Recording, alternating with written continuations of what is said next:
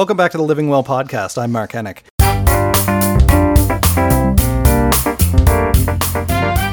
Today on the show, we have Jeff King. Jeff is the Chief Operating Officer at SOCAN. Jeff, thanks for joining me today. It's nice to be here, Mark. Thanks for having me. Wanted to have you on because I experienced personally back in March. We were talking uh, off mics earlier uh, that I, my primary income stream was live events. Uh, I went through this whole phase. It's a whole it's a whole separate story where I left my corporate nine to five job to follow my dreams and do live events, performing, inspiring people. Then March hits, and over the course of three days, my calendar empties. It was a I, I the only thing I could tell my accountant was that it was a bloodbath. Now I I wanted to talk to you because the music industry is deeply reliant, of course, on live events and live performances. So what have you been seeing in terms of the impact on both the industry and on individual artists? Well, the uh, uh, there's been widespread impact, uh, both from an uh, emotional and physical point of view. Of course, you know the people worried about uh, the impact of COVID on their family and loved ones, and that's the number one thing. But uh, business-wise, uh, we saw, like you and the bloodbath you described to your accountant, we saw something similar with our concert revenue. It obviously stopped immediately. Um, general licensing, which is bars and restaurants and hospitality, things like that dried up uh, almost as fast. Mm. Uh, what we have a couple things that have continued that have been a little bit surprising. Our sort of traditional media, uh, radio and television has been continuing mm. down a bit, but not down that much. Um, uh, on that front, I'm worried about the macroeconomic impact of COVID and uh, and if we move into a depression. Mm-hmm. But digital's been very strong. You know, I thought everyone in Canada had a Netflix uh, account, and uh, evidently I was wrong. and and uh, and for certainly for large some of the large provinces, uh, the uh, uh, the stay-at-home efforts started right around mm-hmm. the time of March break or spring break, depending where you live. And we saw an immediate spike in Disney Plus and some other activities like that that went through the roof. So our digital's been quite strong. Uh, overall, uh, uh, we expect our revenue to be down 10 to 20 percent for the year, mm-hmm. off of last year's 400 million. still a lot of money, but but not total Armageddon. our staff are working from home. They have since March 13th, and uh, so far so good on that front. But of course, uh, we make a lot of efforts to make sure that people are feeling connected and, and part of the mix in a couple months after the beginning of this, we started to see a rise of online concerts. You know, people doing mm-hmm. Facebook live streams, people doing things on YouTube and and the like. It doesn't replace what was there before, but it's a start. Uh, it seems like in terms it, it seems like money. Yeah, back in. Uh, in March and certainly in April. I, think in, in March there was a, a, shock period where nobody really knew what to do. And then in hmm. April, you saw this really beautiful flourishing of creativity among musicians, especially um, actors uh, uh, around the world um, performing either online or from their balcony or wherever else it mm-hmm. might be.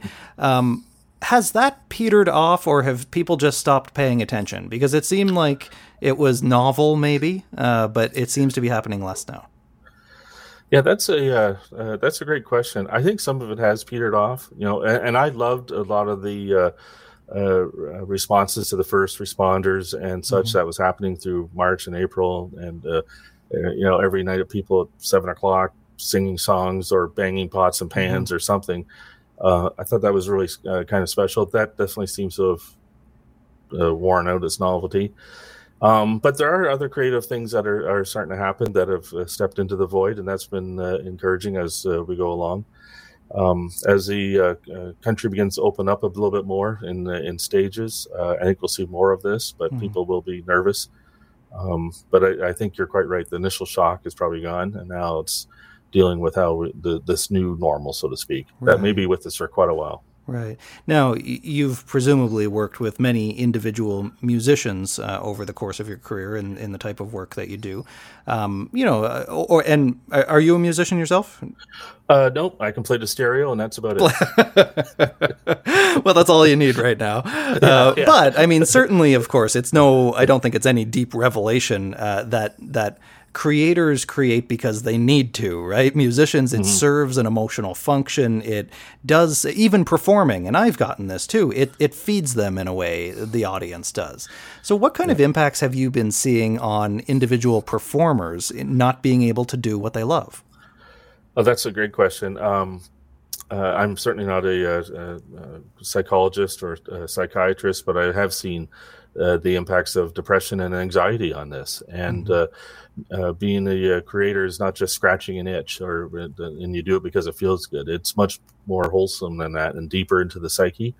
And I have seen the impact of you know, profound, almost cabin fever, and the sense of missing for a lot of individual performers and creators. It's um, uh, it's going to be a dramatic shift for a lot mm. of them. And some of them are emerging from it. Some are doing kind of creative things to continue that activity. Some are doing heads down and writing content like never before mm. just aren't uh, and are sharing it differently uh, digital only that type of thing that's interesting so do you anticipate and maybe you've thought about this before um, whenever the world goes into whatever the next normal is um, sh- should we expect a sort of rush of all this pent up creativity all the content that's being created now uh, uh, yes, I, I, do expect that. Um, one of our subsidiaries, uh, MediaNet, uh, ingest uh, uh, new song recordings, and they uh, ingest about five six hundred thousand a month of uh, new songs. And uh, I do expect that that's going to explode, and I can see uh, a new sort of flavor towards it. Um, mm. I, I, you know, I think we will see a renaissance of uh, connect songs about connectivity and missing you and and things like that. Um, mm-hmm. We're already seeing the early signs of that with some of the stuff that's gone on this summer with new releases and I, I, you know, I'm uh, I, again, I'm not a musicologist, but I can sort of see that being a trend that'll uh, stick for a while. It's yeah. large social, economic things, uh, civil unrest, like we're seeing right now in some parts of the world. They have profound impacts on the cultural and the creator side. Yeah. And uh, this is when you hear, when, you know, that's when the, the, best anti-war songs come up when the people are mad about Vietnam, right. you know, stuff like that. yeah, right? yeah, yeah, yeah. Now, from a, a, licensing perspective, though, which is where you guys uh, play, mm-hmm. um, do you see the the pandemic having had an impact on indie artists and emerging artists, certainly more so than more established or or uh, artists with with much more corporate money already. Um, uh, in essence, uh, it's a different challenge, and mm so uh, the uh, the indie or the up the, the newer upstart uh, artist often relies on uh, touring and working locally, not not just to refine their craft, but also to put money on the table, mm-hmm. and that's disappeared, and those opportunities are not there like they were before.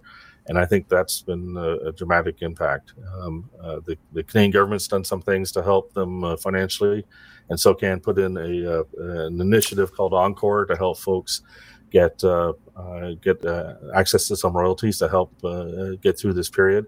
But we are, I think there are a number of areas where the people are struggling with some of that stuff, the indies and the and the new folks.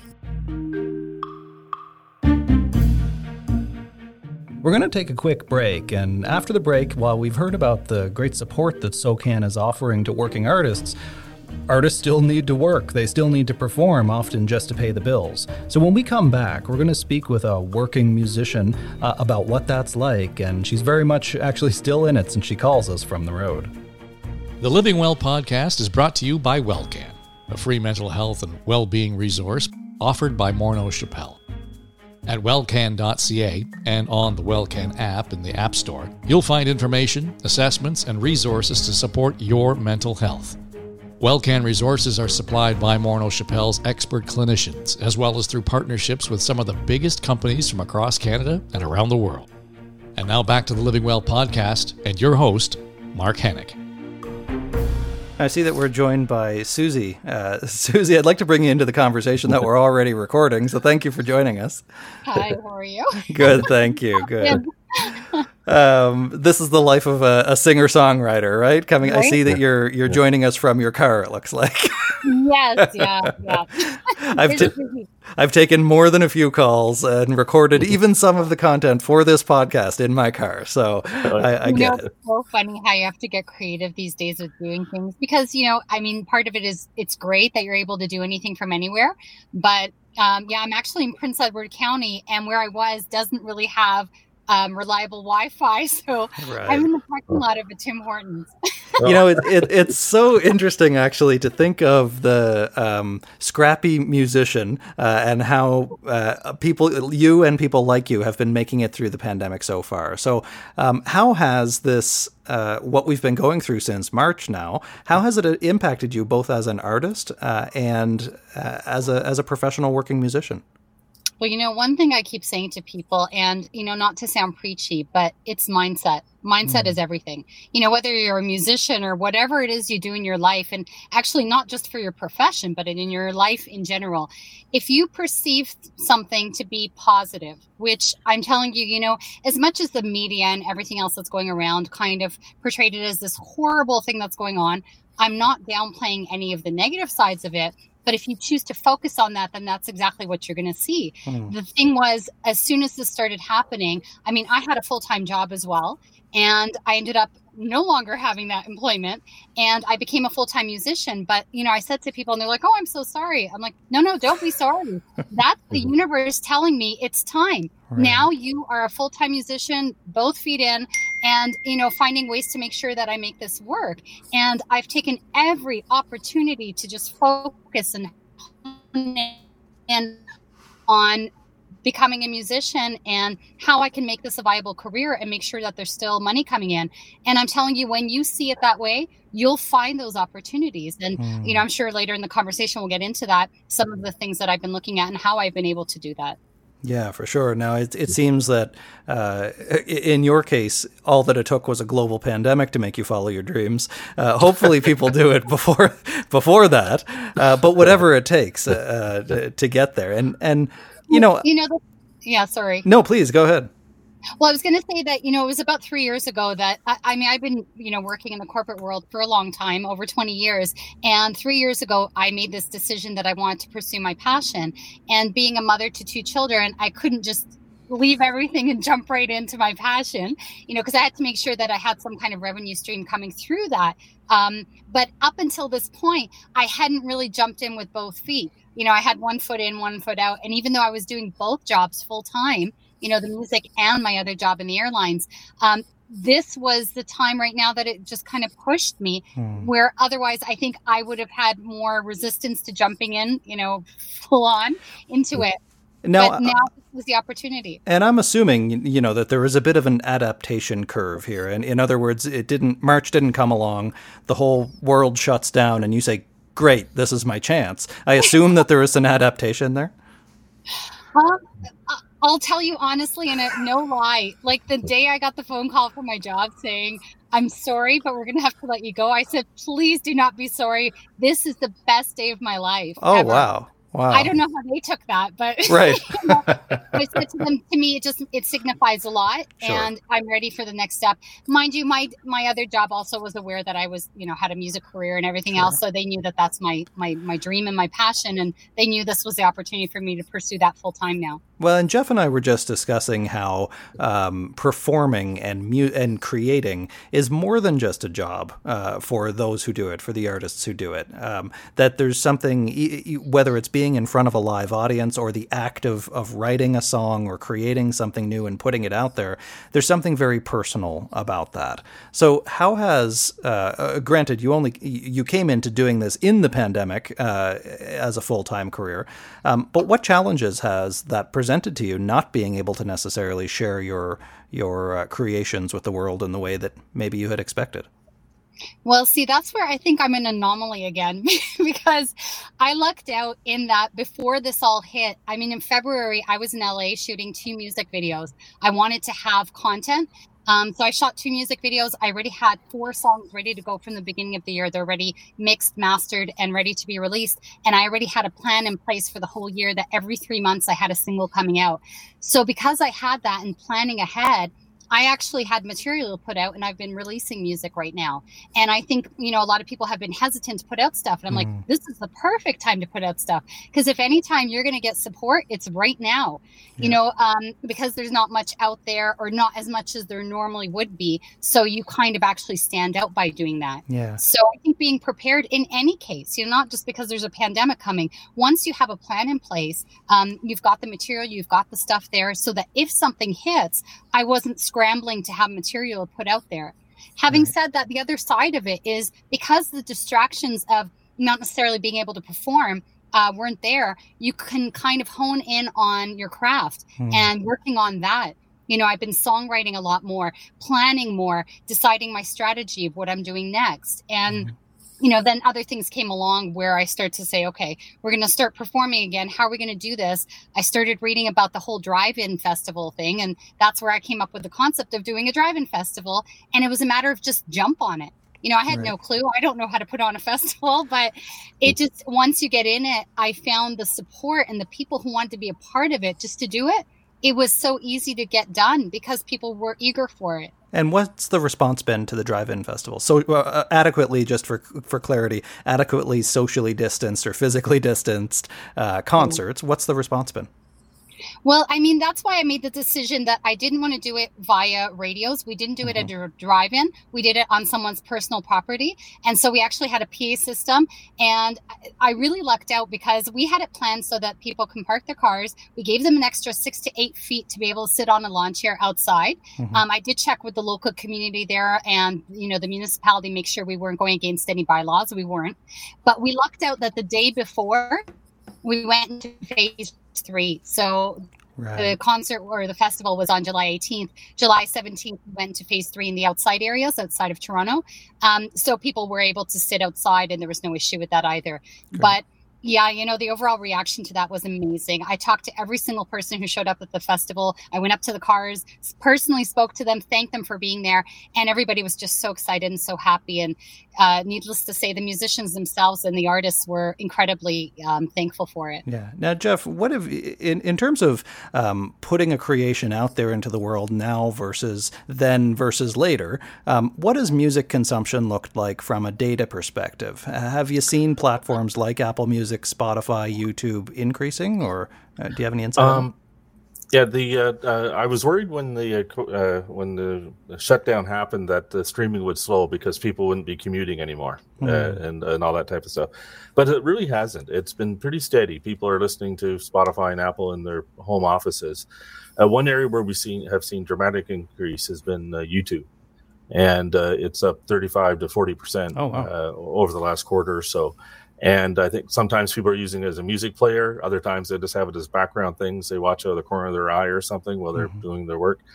Um, so the uh, the digital space has been uh, uh, quite strong through all this, and it may be part of a tipping point, a part of a new normal about how uh, music and entertainment is consumed uh, going forward. Yeah, so well, that's just it. How do you see this changing, uh, moving forward from here in a in a year or two years from now? Will this have a, affected the industry permanently?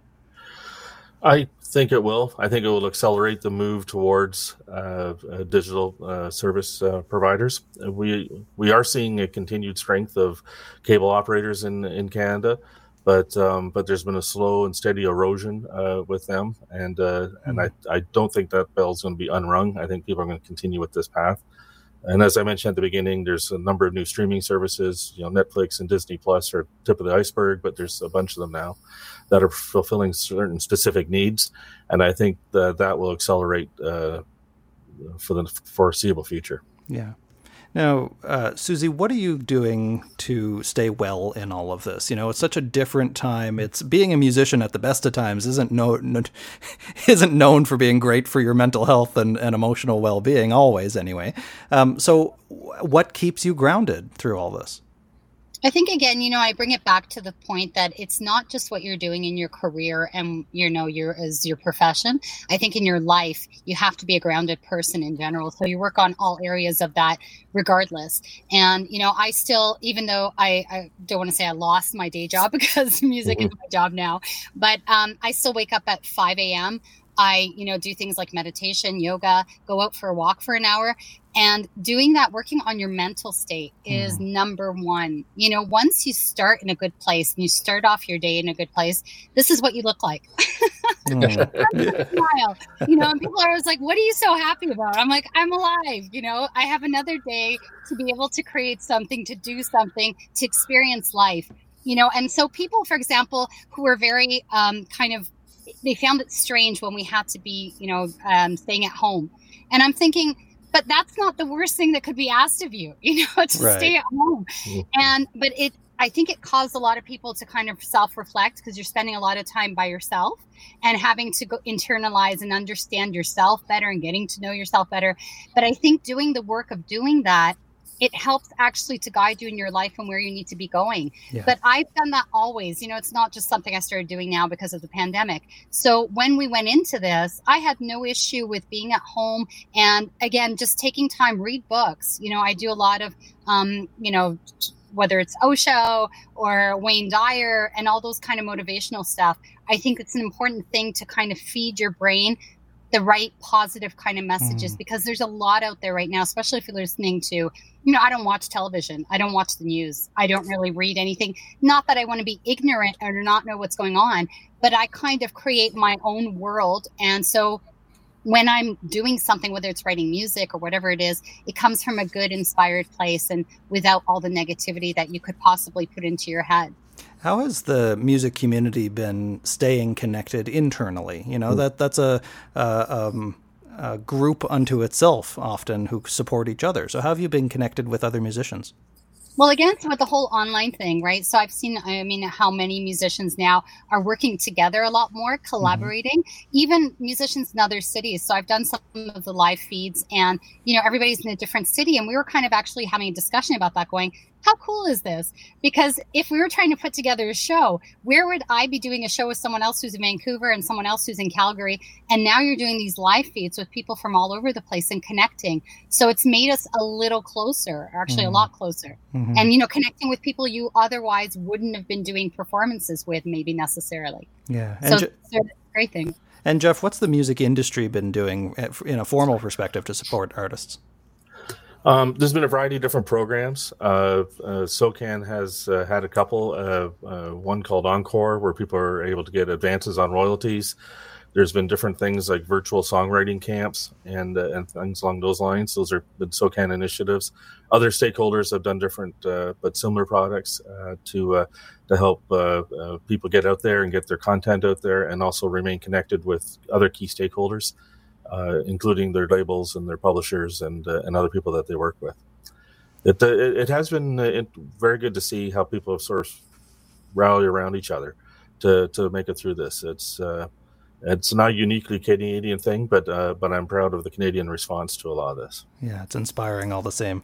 Uh, Jeff yeah. King is the chief operating officer at SOCAN. Susie Curry is a singer songwriter, and you have an upcoming EP. Yeah, I'm working on. I mean, I've got six songs already done, and luckily through this pandemic, I've been able to write a hell of a lot more songs. I'm actually heading to Los Angeles at the end of the month to record a couple more songs, and then heading to Tennessee to do another festival, Love Revolution too. Amazing. Well, thank you both so much for taking the time to talk to me today. Thank you so much. Thanks. Thank you. You've been listening to the Living Well podcast. Mark Henick is our host and executive producer. If you like what you heard, subscribe to the show.